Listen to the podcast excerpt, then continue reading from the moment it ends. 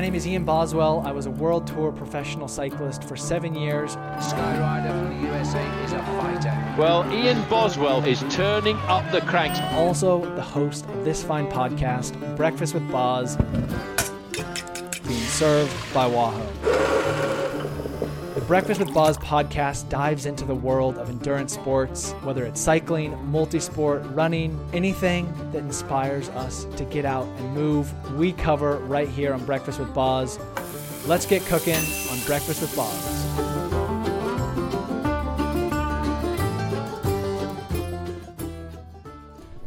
Good morning, everyone, and welcome back to Breakfast with Boz, being served by Wahoo. I'm your host, Ian Boswell, in the kitchen with my daughter and wife this morning.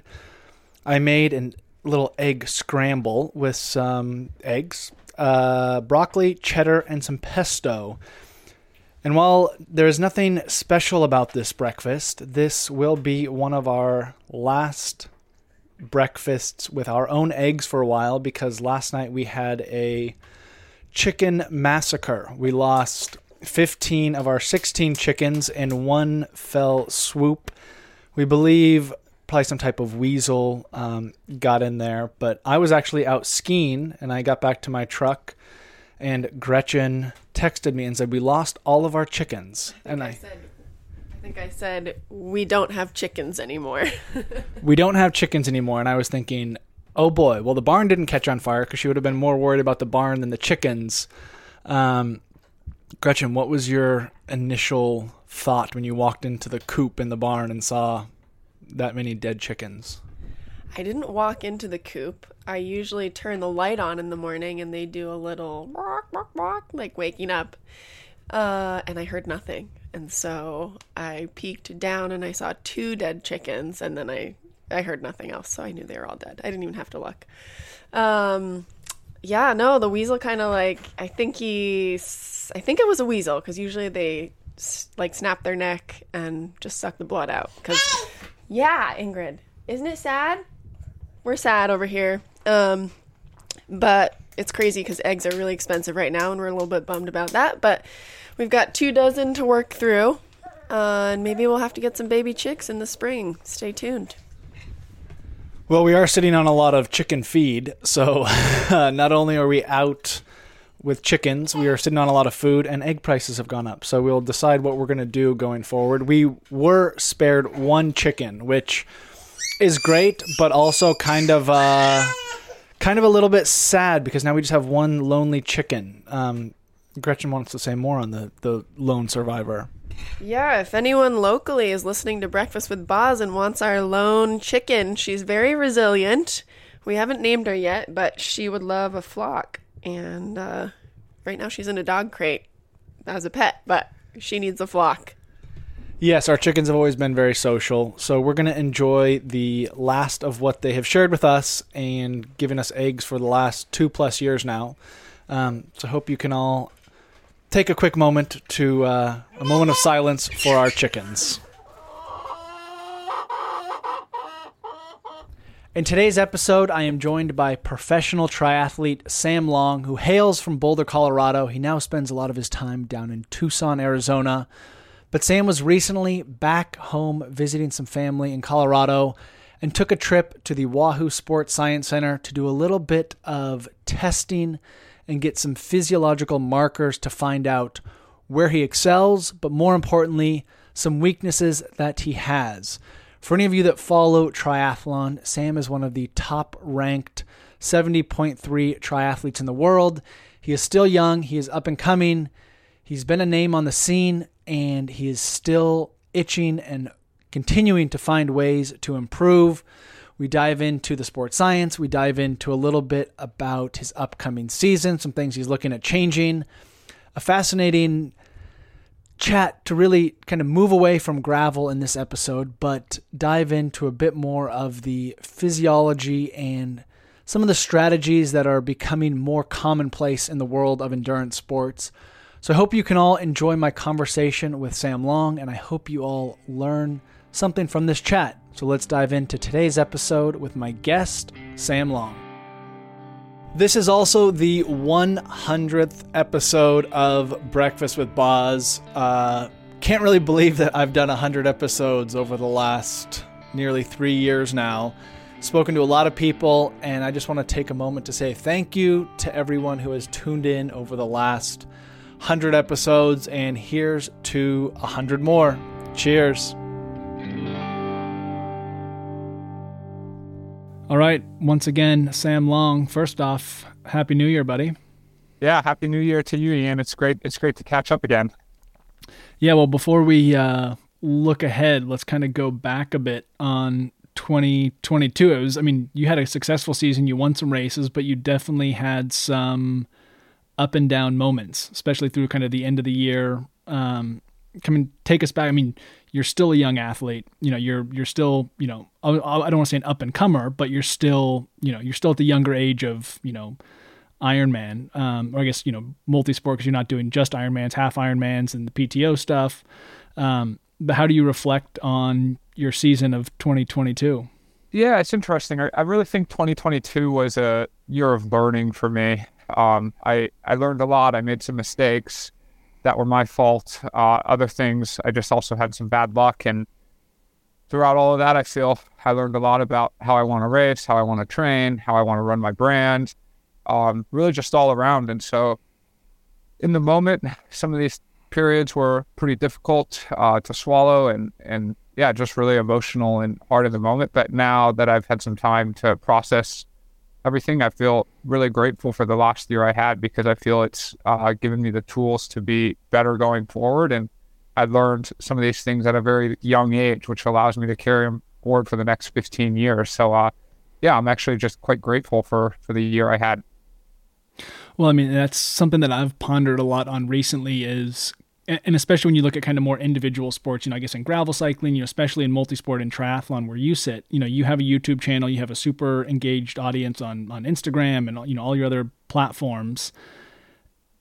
It's hard when you, when things are going great, it's easy. You know, when you're winning races and you're performing well and like everything's going to expectation, it's easy to like, you know, post pictures and engage with people how do you manage that when things aren't necessarily going great? You know, when you have a race and you're like, I, I, mean, there's a couple times this year when you're like, I just need a few days to like digest this, think about things, you know, and that's also probably a huge learning experience for all athletes in this current age when, you know, kind of the whole social media, you know, environment is all something completely new. Is that something you've learned just through trial and error of like taking some time and realizing, hey, I don't need to put up a video the day after the race. I don't need to post an Instagram straight away about, you know, what happened, good or bad.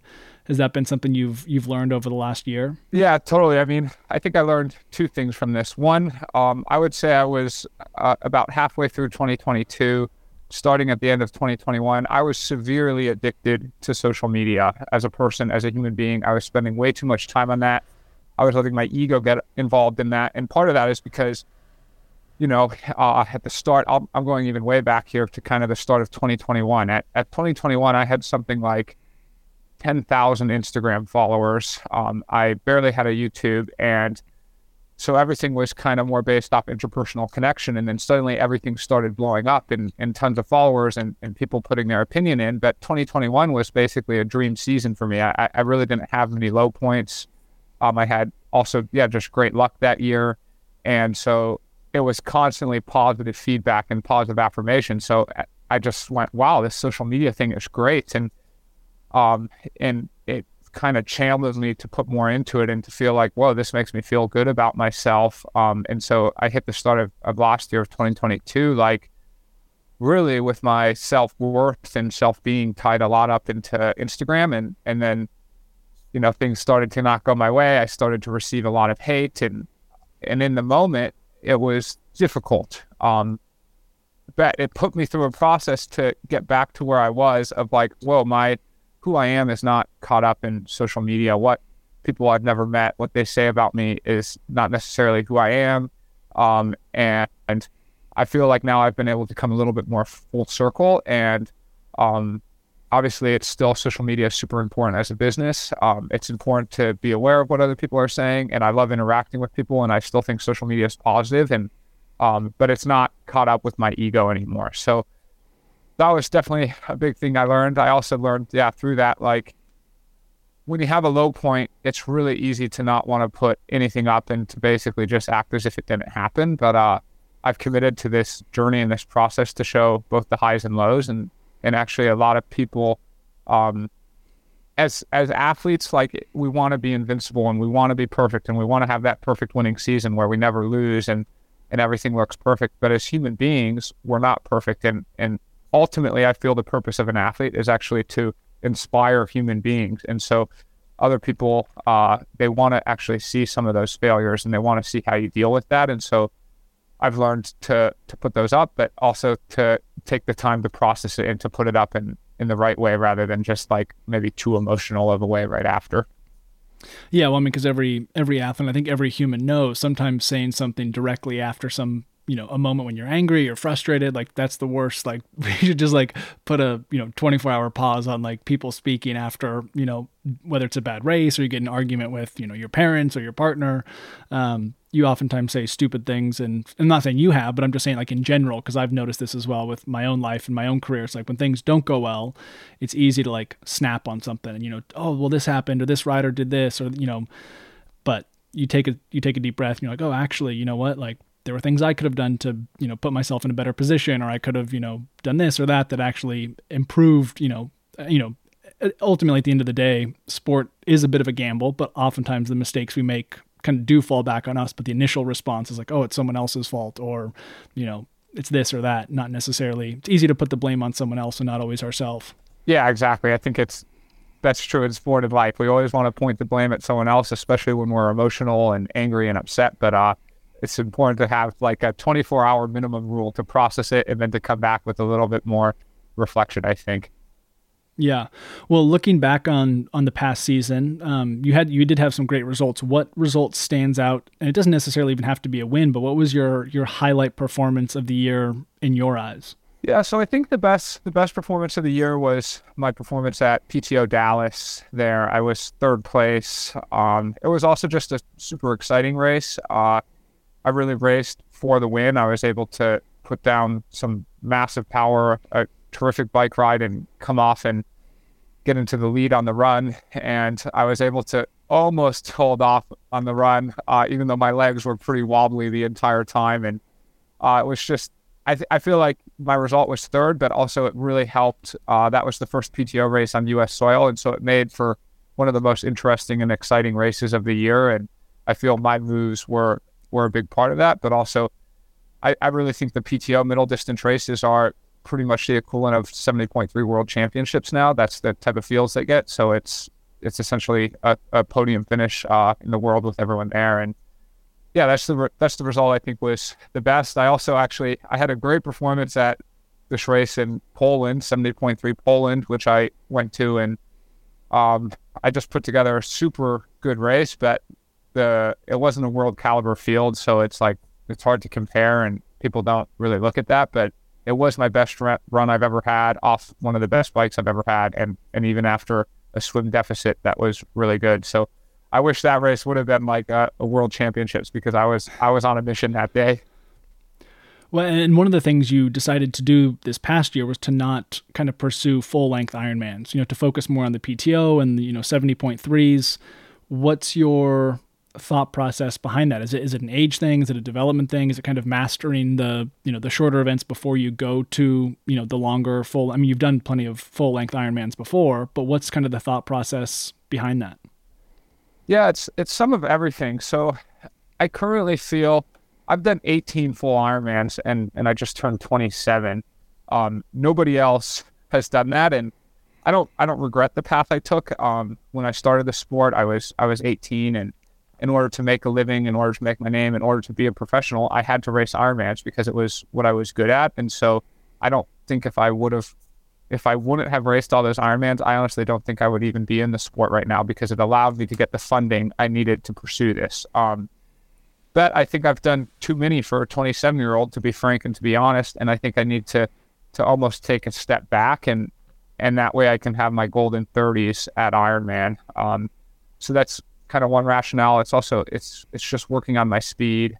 Um, it's I've kind of switched too. I used to just absolutely live and breathe to wake up and have those that 140.6 mile day, and right now my my mindset is I find it more fun to race the middle distance, and so yeah, it's it's some of everything, and obviously there's huge opportunities in the middle distance now as well. Well, and this past year, I guess especially in, in Kona, and I guess at the you know the seventy point three World Championships in in Utah, we've seen these these two Norwegian gentlemen um, just come and and kind of dominate. I mean, frankly, they they seem to be on a different level, um, and a lot has been made about their training. And I want to get into you know your visit to Wahoo Sports Science in Boulder and kind of what you learned there about yourself and some of the testing you did.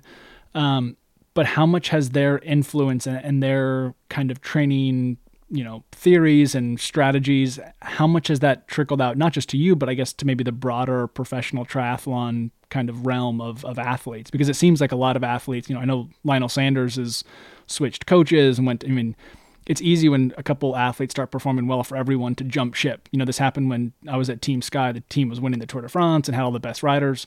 So everyone was like, oh, let's train like them. But the best thing to do in that situation is to like hold tight and keep on your path because especially as a young athlete it, it is hard to you know believe in what you're doing if you see these other guys doing something completely different and i don't know exactly your training um, but how has their influence kind of changed the the space of, of tri- triathlon at the moment Yeah, this is a great question. Um, I feel I feel their influence as, on the sport as a whole and, and their influence on yeah just the sport as a whole has been absolutely massive. Um, I see a lot of people jumping ship and and trying to do what they're doing and and even you know age groupers who taking lactate readings out on the road um, when they don't even really have a coach who understands or can analyze it that sometimes i think their influence is yeah everyone's almost bought into this hype and, and uh, people always call it the hype train or whatever but but it's not really hype because they are the best but what is hype is everyone thinking that like maybe one or two details that they do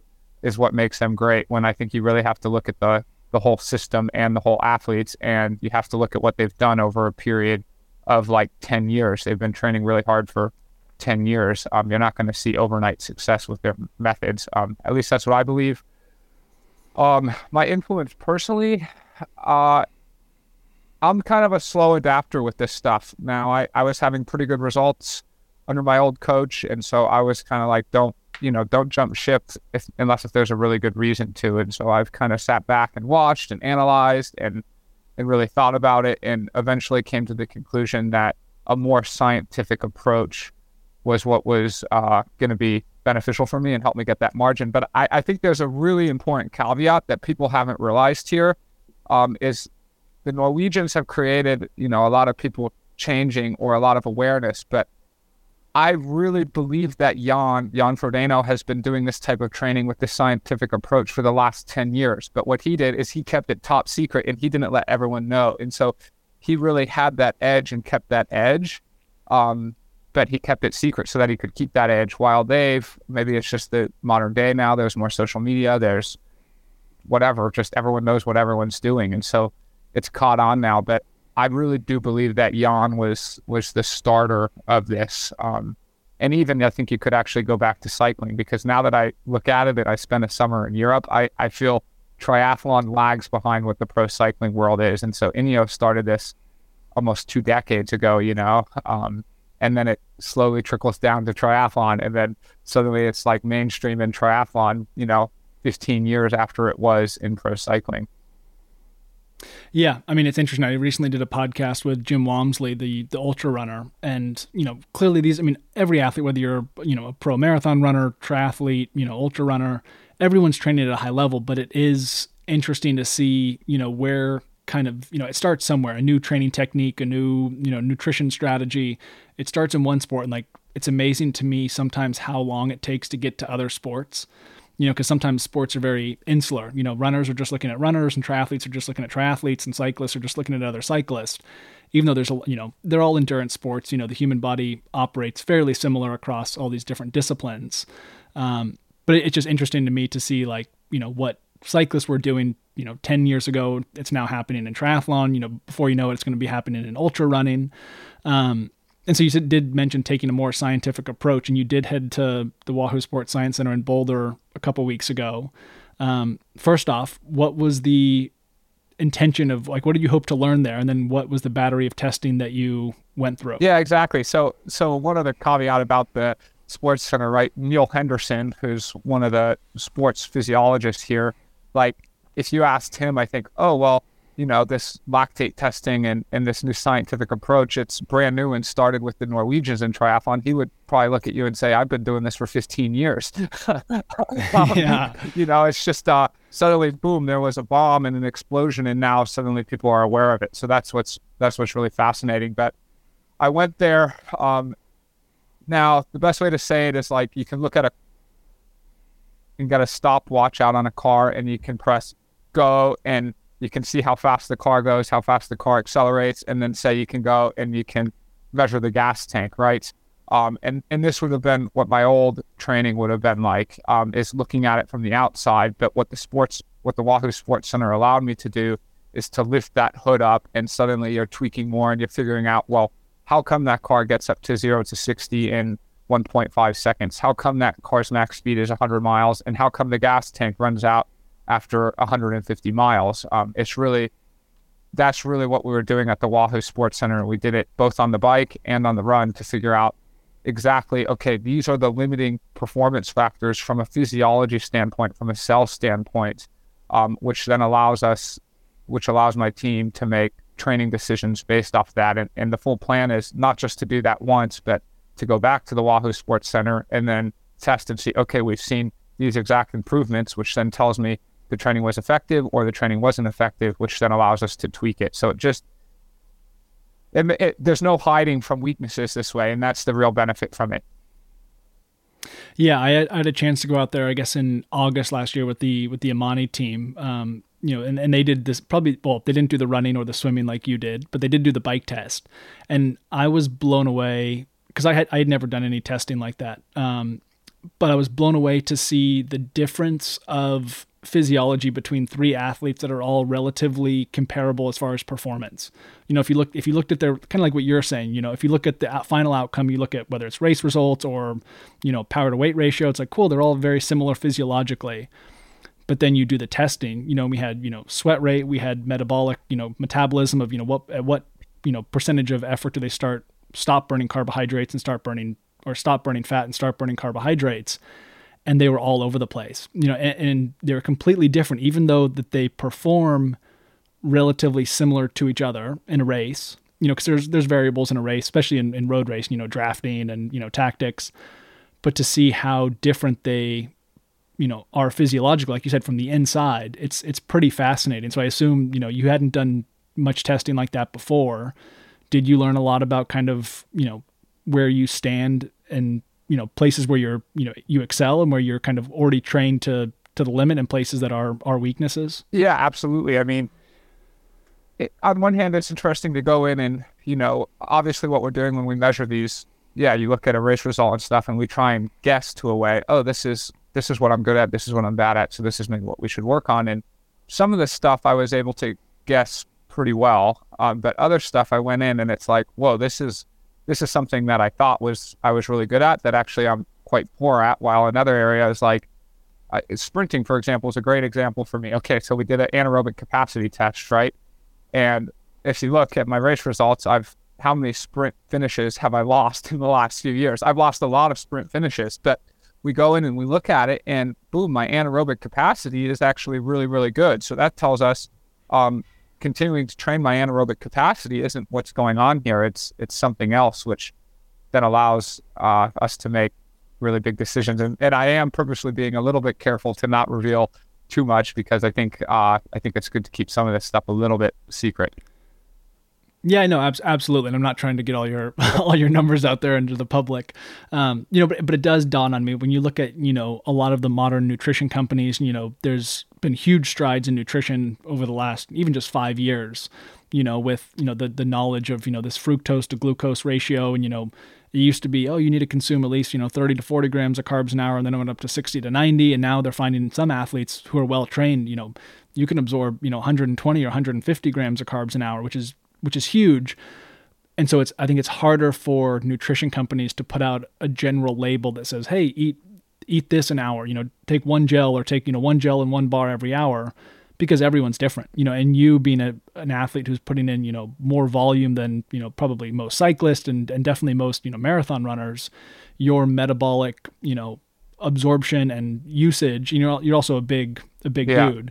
It's going to be different. Um, you know, is that something that you learned about as well? Was just your your fuel usage over you know the course of a race? Yeah, so and that's actually the main reason I wanted to go in um, is is thinking long term about okay this Ironman and, and how do I really come after this Ironman and and see the true level of performance I'm capable of and yeah I'm, I'm a big guy I put out a lot of power so my energy needs are massive which means my energy intake is also massive and so it was pretty enlightening to see uh, the amount of calories I'm burning and the amount of calories I need to be taking in. And so the only way to really work on that at my size, um, I'm already reaching the upper limit. I'm taking in 130 carbs an hour in a race um, with no issues. Um, but I, I'm getting to the upper limit of what we can possibly push that to. And so what I have to do is improve my fat burning rate um, in order to improve the Ironman. It's it's that simple. And this made it as clear as day. If I don't do that, then I'm going to bonk at some point in a seven and a half hour race. It's just a matter of when or or I have to slow down and be way out of contention. So uh, so that's the process that I'm now committed to. Well, and I guess that's a question for you in, in triathlon. You know, we kind of mentioned Team Sky, and when I was there, I guess the first year was 2013. You know, they, they there was a huge emphasis on these low carbohydrate training rides. Um, you know, where essentially we'd have you know a normal. I mean, it's funny how you kind of say how like kind of things trickle, and and you know someone hears something and they start doing the wrong thing. So we were doing low carbohydrate training rides where we would you know oftentimes you have a coffee for breakfast, and you'd have like an omelet. You know, you'd have you know three eggs, ham and cheese you know, before the ride, you'd go on the ride and you'd just be drinking whey protein, or, you know, at the time we were working with a nutrition company that did a, a protein gel as well. And we'd be doing that for like the first three or four hours of a ride. And then at which point, you know, you could kind of switch over to carbohydrates, but it was a super low intensity ride. And of course, we were doing that. And other teams, you know, through the grape, you ever played that game Telephone? Yeah. Where like, you know, Okay. and, and the, you, you say elephant and it comes back, you know, rhinoceros. And you're like, how did that happen? You know, and other teams started doing no breakfast rides because, you know, somehow they heard, oh, Team Sky's doing these no breakfast. It's like, no, we were eating breakfast, just not carbohydrates in the morning. But it's amazing how much that's even changed now where, you know, we were just doing it kind of from the morning through the ride. And now it's become like athletes doing intervals the night before, like a split day to deplete carbohydrates and then, you know, have a low carbohydrate meal following the training and then a low carbohydrate breakfast and then doing a long endurance ride to try to increase their, you know, fat utilization because in a, in a bike race, you know, it, you may not be able to stay in the fat utilization because, you know, the race may start up a climb and you're hoping to keep it steady, but in an Ironman or triathlon, you have much more control over your pacing. So, you know, ideally you can figure out, okay, how can I be more efficient in, you know, in that fat burning state or how can I raise the level of my fat burning state? Um, is that something you have done in the past or something you're like looking to maybe implement in the future is more of this, you know, low carb training? Cause it, it really is a fine line. And it's, you know, the interesting thing is I feel like certain athletes, especially from low, different locations perform with it better. You know, I feel like myself, I could do tons of low carb training, but it does take away my my punch. Uh, I'm not sure if you've experimented with it, but you know, when the three Kenyan riders were here from from the Amani team, you know, they would eat six slices of bread with maple syrup for breakfast, and that's it. Like only carbohydrates. I'm like, whoa, that's you know, like they're just running on carbohydrates, but yet we're you know we can go out and ride together and both you know perform at the same level. They just are using a completely different fuel source than I am. Yeah, it's it's really interesting, and this is like what I'm just figuring out with. I've never really experimented with it much before. The only thing I've ever really done is uh, like fasted runs, but very very short fasted runs. I'm talking like 30 or 40 minutes. I'd wake up, I'd have a few sips of coffee, and I'd go and run for 30 minutes, and then come back and eat a massive breakfast kind of thing. So obviously.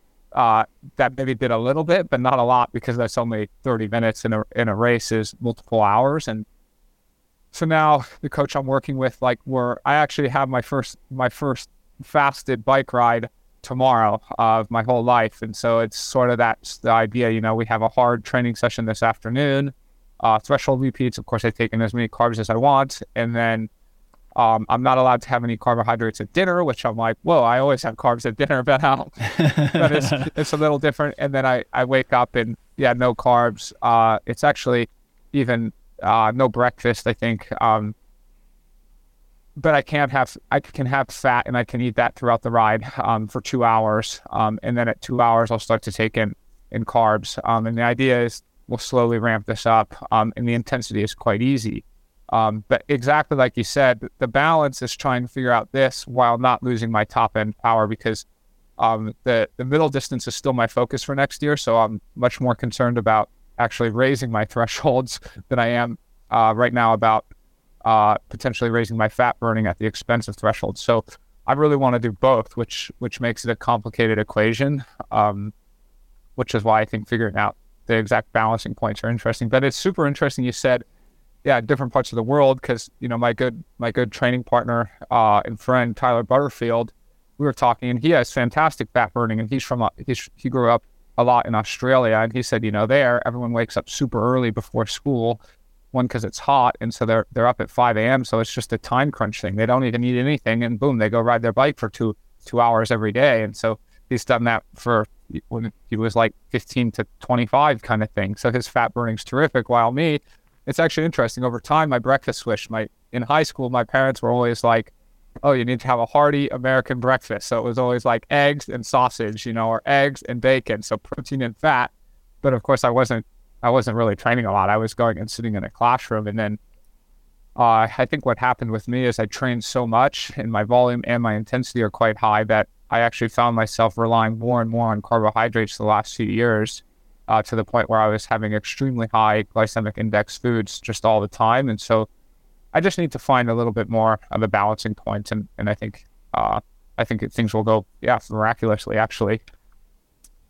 Yeah, I mean, and it really is this fine line. And I guess anyone who's out there listening, like, don't just go and start doing fasted rides or runs because it really is, you know, there, and you're working with, you know, a coach who knows what they're doing, and they're you're going to be monitoring it. You're going to be like, you know, checking in with how you're feeling, you know, because the other, I guess, danger is like, you know, you start to lose muscle. You actually like start to slowly, and this happened to me my first year at Sky. Is like I got so into these low carb rides, I became so efficient but I became so slow. You know, I remember I'd go to a race and, you know, I'd start eating, I'd have my, you know, first bowl of rice or oatmeal in the morning before a race because I just did low carb at home and I would just start sweating because my body's like, whoa, we have not eaten this many carbs in one, wow. in one sitting, you know? And, and so it really is, you know, and, and this is kind of one thing that, you know, Sky implemented was kind of, you know, carbohydrate and, you know, fat and protein consumption based around the meals that, or based on the training that you're doing. You know, obviously, if you're going to go out and do intervals, you need carbohydrates. Your body's going to be burning through carbohydrates.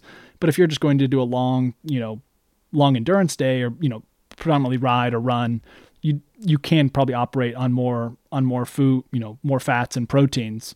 Um, so it'll be interesting to see how your body adapts. You know, and I think obviously you said from your diet from from high school to when you started training more changed. You know, that's the amazing thing with the body is that you can you can train it.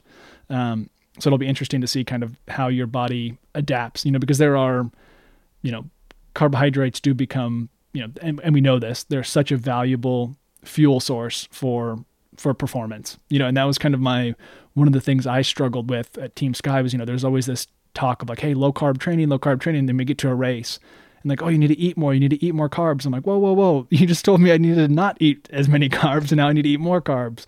Um, you know, so it is this whole fine line of you know, kind of you know what I guess what was the the three T's um, that our nutritionists like timing, type, and total. You know, so the timing of your food, you know, the type of food you're eating, and then the total, kind of how that fits into your total, you know, daily consumption versus you know daily burned calories.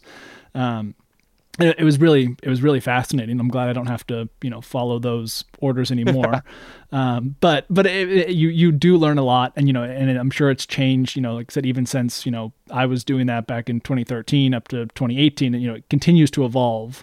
Um, so it'll be interesting to see kind of where that journey takes you, and you know, especially with you know the you're in a fine, you know, a unique place, I guess, with you know the middle distance triathlon because the intensity is still high. You know, it's not like you're going to do a 10 hour event where like you can just like settle into this fat burning state. You need to be, you know, kind of high octane at the same time. Yeah, exactly. I think it's all the nuance is what makes it so fascinating and also I think what makes it so that you really have to have you either have to really know what you're doing or you have to have help with someone who really knows what they're doing because I'd always lived the last two years with this kind of mantra around food, and it was it's carbs are king, you know, and and because I looked at what the Kenyan marathon runners are doing, and you look at their diet, and it's extremely high carbohydrate. But if you look at it, these top Kenyan marathoners are finishing the marathon in two hours or just two hours and a few minutes, and so they're actually not running into glycogen depletion um, and stuff, and so it's really they can do that. While if you look at yeah, world tour cyclist, if you look at yourself over the Tour de France, like it's three weeks. You have to have very good fat burning. And then triathlon is like dead split. You really don't have to have good fat burning if you want to do well at the 70.3 distance. Um, you really don't. But if you want to do good at the full Ironman, you have to have good fat burning. So, us triathletes, if you want to do both distances, we're right in the middle where you have to figure out that balancing point.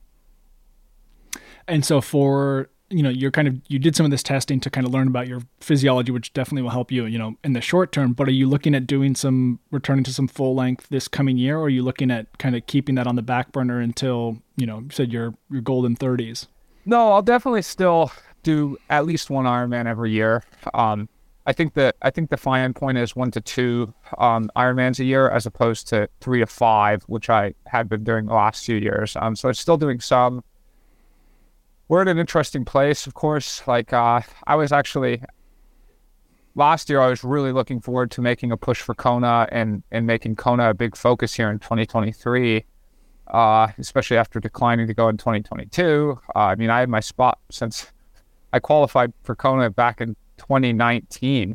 Um, so, wow. uh, you know, I thought, oh, I'd go in 2020. I thought, oh, I'd go in 2021. And then in 2022, I decided to focus on 70.3 world champs with a focus on Kona in 2023. And now now the goalpost has been moved on me yet again. We don't have Kona. So now I'm like, okay, I want to make Kona my focus in 2024 now. So suddenly I'm, I've moved five years back basically, uh, sort of without my uh, own consent. But uh, I'll likely do one end of season to try and get that qualification done um, to make 2024 look really good from an Ironman uh, focus standpoint. Um, but yeah, that's the plan. Well, because if I'm correct, they're moving the World Championships. I guess I mean people refer to Ironman Kona as Kona, but that is also the World Championships. Is it right they're moving that to Nice for 2023? Yeah, we haven't uh, had confirmation. Those are rumors. It sounds like they're fairly secure rumors, but uh, there's no way to know for sure until we get the announcement. So right now, as professional men, uh, as we plan our calendar, we don't know where the Ironman World Championships is, and we don't know when because uh, basing it off of rumor isn't the best way to to do it. Um, so yeah, we're all just kind of waiting, sitting, wishing, hoping, wanting to hear the information, but uh, at the same point, we have to commit to other races and plan the season. Well, I mean, how does that?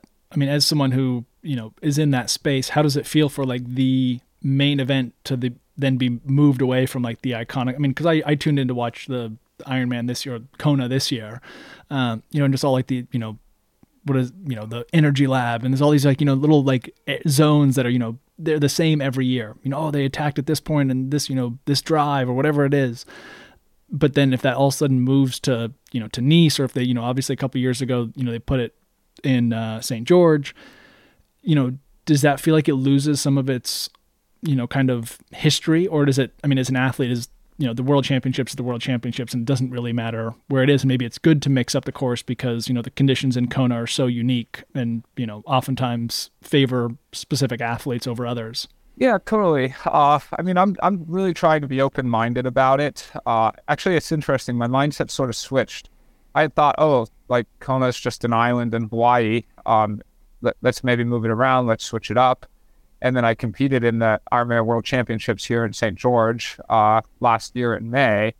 And I thought, oh, it's going to be the same thing as going to Kona. And like, granted, I had a bad race, so it's like somewhat hard to separate my experience from that. But at the same time, like, even within the race, I was like, this doesn't feel like I'm, you know, riding in what I've watched people do on the Queen K Highway. And I'm not going up to Hawaii. And yeah. it, it just didn't have the same epicness to it that I thought it would have, which then sort of made me feel like, okay, this, the most epic ones are in Kona. And then even if you looked at it from a media standpoint, it was like, great, you know, these are the people who won Ironman St. George, and people talked about it for like two weeks, and then oh, these are the people who won Kona this year. And that was like a much, much bigger deal. And people talked about it way more and, and people were way more excited about it. And so it's going to be hard for the sport to get away from Kona.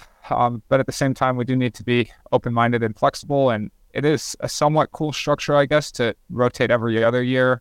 Um, of course, just I think we need to know, and it'd be nice to get information about Yeah. it earlier uh, rather than later. And it's also, I mean, it's going to be weird having the girls and guys isolated. I feel for a lot of these age groupers. I know they like to, tra- even pros, we like to travel to races together with our partners. Um, it's fun to not just have uh, one gender there. It, it kind of evens things out a bit, but also, especially age groupers, a lot of them are triathlete couples. So they go and they race together. And now it's like, how do you travel to two different places uh, to meet both, you know, people's needs basically?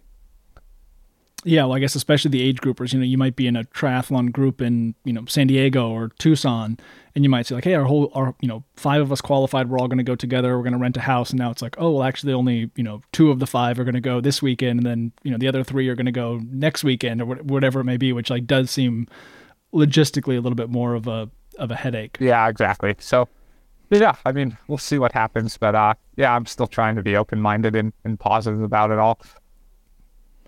Well, looking ahead to this coming year, um, when will when will your first race be, and then what is your what is your key focus for the coming year? Target target race. Yeah, so When are we going to see Sam at his best? I think my my first race is going to be Challenge Miami. Uh, obviously, I won it last year. The races are super fun there on the racetracks. There's great media coverage. It's just hard, fast, great racing. So I'm really looking forward to that. Where I'll be at my best, uh, I, I'm not really shooting for any one peak. I'm, I'm hoping to be at my best at multiple of the PTO middle distance races. Those are going to be my main focus.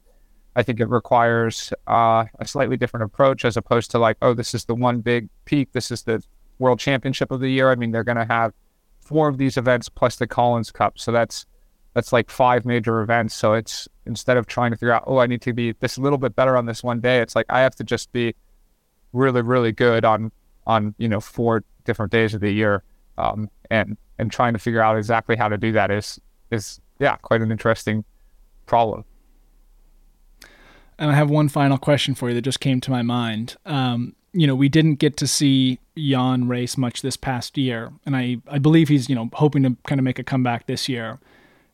If Jan is at his best and the two Norwegian, Gu- Gustav and what's the other Kristian, gentleman's yeah, name? Kristian. Kristian, if they're all at their best, let's say let's say next year there was a Kona Ironman in October. If they're all at their best, who would win? Yeah, it's. Uh, I think it's hard to say. I, the biggest question I think there is, what has age done to Jan? Um, I mean, we we really haven't seen him since 2019, and you know, I think he's going to be going on 42 now. So I'm 38, 37 to 42. That's. I mean, I don't know. I'm only 27 years old, so I don't know what happens at that age. Um, but you usually see people fall off a bit. But Jan has also, he's kind of the Tom Brady of our sport. He's sort of defied odds and I think if you looked at Jan in 2019, uh, he's the undeniable favorite no matter who shows up. But time has changed that. Um, obviously, Gustav kind of showed like if it's in Hawaii, he's he's really the one to beat. So it's uh, that sport, man. We got to tune in and we got to watch, you know. And and as a pro from the outside or from the inside, I don't know if I'm on the outside or the inside. I got to be like, how do I get to that level of performance and and how do I do that uh, as efficiently and as well as possible? And and that's the question I'm faced with. Yeah, well, I uh, appreciate you taking the time. We'll definitely get you back in in the lab out there in Boulder with with Neal and the team out there. And uh, yeah, look forward to catching up with you later this season. And, and good luck with uh, yeah, I guess your first event of the year down in Miami. Yeah, thank you so much, Ian. And it's great to be a Wahoo again. And I appreciate all the support from Wahoo. Absolutely, man. Well, there we have it, folks. Another episode of Breakfast with Boz being served by Wahoo. I hope you all enjoyed today's show and my chat with professional triathlete Sam Long. Hopefully, you all picked up a few little tidbits about some of the sports science lingo and strategies and topics we touched on. We'll definitely dive back into that at some point later in the year, maybe bringing on Neal Henderson or someone else from Wahoo Sports Science. a real wealth of knowledge, and it always opens my eyes to realize that even a top performing athlete like Sam is still learning along his journey. So, folks, until next time, stay safe, stay healthy, and I'll catch you back here on Breakfast with Boz being served by Wahoo. And in closing, I would like to say once again, this episode was edited and produced by my friend Tom Wally.